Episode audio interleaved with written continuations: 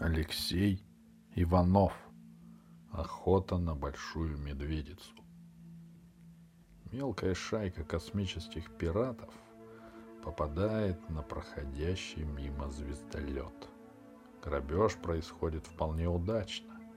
Однако в догонку за пиратами увязываются благородные мстители – дети с планеты Земля. Пираты безобидные, а дети беспощадные. И получается боевик наоборот. Сначала весело, потом страшно.